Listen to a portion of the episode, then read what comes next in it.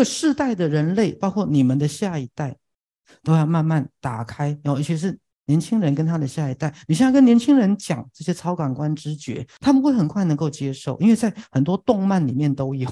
好，我们讲内在感官，我们讲神通，我们讲赛斯心法。以前的宗教在看神通，就会觉得好像很神秘，有没有？来，我们现在都没有神秘，它就是天生本来的能力。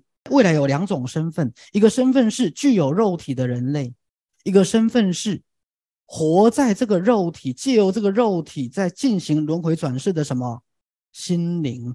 身为肉体的你，使用的是肉体感官。什么叫做肉体感官？打电话啦，哈，对，哈，然后每天走来走去啦，洗碗啦，做家事啦，眼睛看电视啦，耳朵听音乐啦，这是肉体感官。那你现在除了是一个使用肉体感官的生物，你同时是一个什么？灵魂跟心灵。那么，在这一套肉体感官下面，它隐藏着什么？内在感官。好，那内在感官，好，比如说刚学师讲的直觉，来，直觉是不是一种内在感官？是，直觉就是一个内在感官的一个笼统的形容词。直觉就是经由内在感官来的讯息，比如说心电感应，比如说千里眼。比如说顺风耳，各位好，因为古人不会讲内在感官。什么叫千里眼？就是我人在这里，我可以看到千里之外的东西，这就是内在感官啦，懂了没有？什么叫顺风耳？我人在这里，我可以听到一万公里外的声音，这叫顺风耳，顺风嘛。好，所以顺风耳就是内在感官的听觉。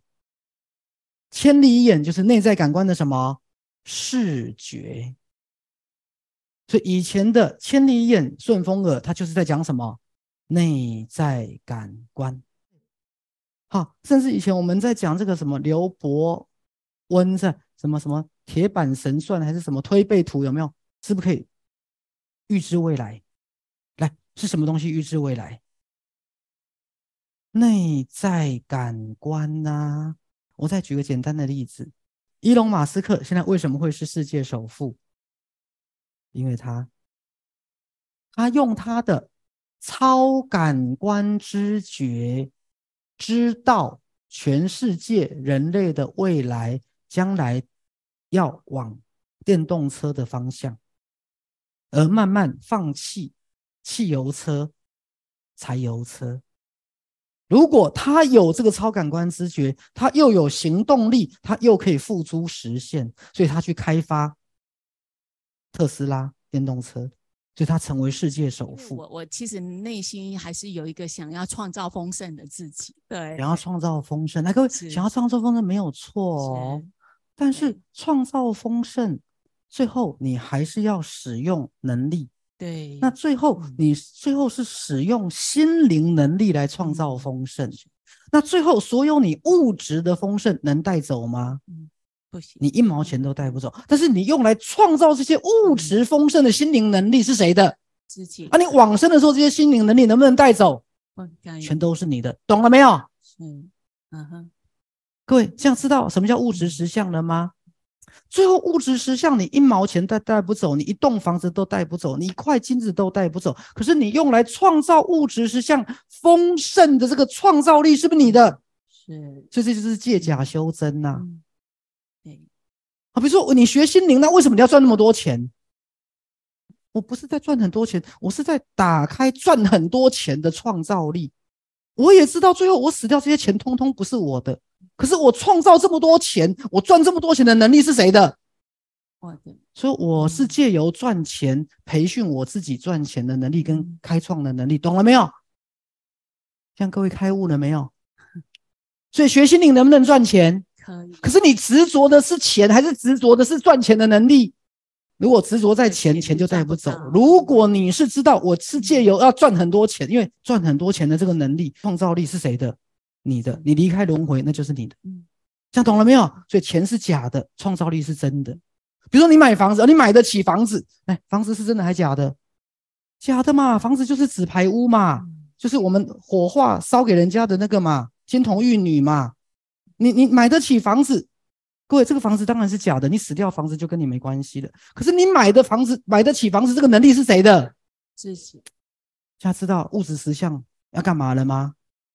物质实相就是在训练我们的能力啦。哇，为什么我那些主管都可以年收入千万？各位，年收入千万是幻象哦。可是你能年收入千万，这是什么？这是能力。我能不能年收入千万？各位，甚至它不是不是物质能力哦，它甚至是因为你的挑战越大，你就可以打开什么直觉力。当然，各位，我我的意思不是你们都应该年收入千万，不一定，因为每个人心灵能力本来方向就不一样。我不会说年收入千万才是好的心灵能力，没有，我没有那个意思，我没有那个意思。可是那是不是也是一种能力？好，来，苏修继续说。对，然后呢，我就开始很很努力。很努力的，然后慢慢的从一年赚一辆跑车，慢慢赚两辆、三辆、四辆、五辆，对，哦，一年赚一辆跑车到五辆跑车，鼓掌，各位，学士要你们鼓掌，不是去羡慕他有钱哦，错，是要看到什么？他打开能力，所以所有你在物质实相里面的挑战，最后都会被迫。逼你打开直觉力，你一定要趁着你现在还有肉体，就开始发展你的超感官知觉。如果你不这样做，各位，对不起，你会多轮回好几世。再来，你你不会打开你的潜能。来，对，其实呃，在这个过程当中，我真的也运用很多的直觉力。对，就是说，呃，我我我我会去。就是我们有很多的土地的来源，然后我会去知道说，哎，这个客户应该介绍他哪一块地比较适合他。好，然后直觉对直觉力，然后还有就是我们开发的案件里面，我会去挑说，哎，这个哪一个案子是比较有机会成交的？你去感觉，哎，真的很多事情就好像就照着你的你的信念，然后就往那个方向去了。学校讲哦，最后信念。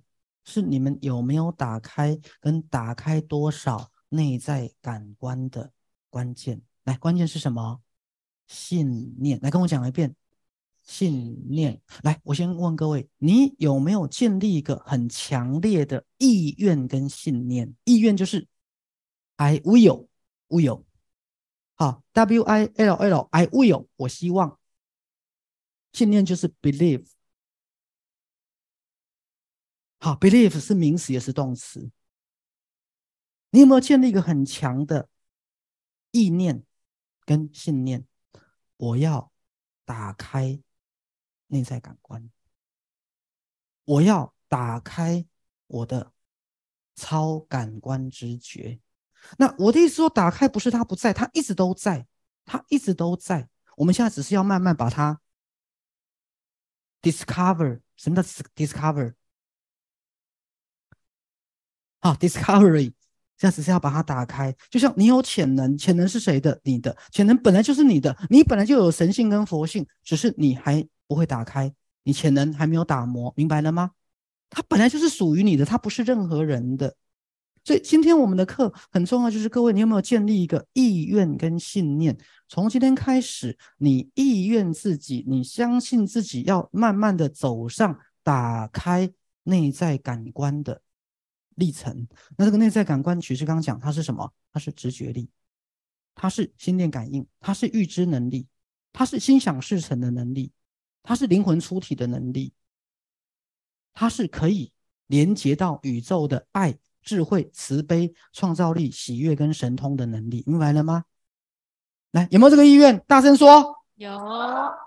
那有就是要运用在生活里面喽。那其实，在创造的过程当中，我发现其实只要我快乐，我用快乐，然后有心中呃，比如说我善待自己，然后我感觉很有，就是说在创造的过程，我觉得也要有那种爱、智慧、慈悲在里面，喜悦那个喜悦的心情，而不是不是贪，不是匮乏哦。很多人想要年收入千万，是你的动机是贪，你的动机是。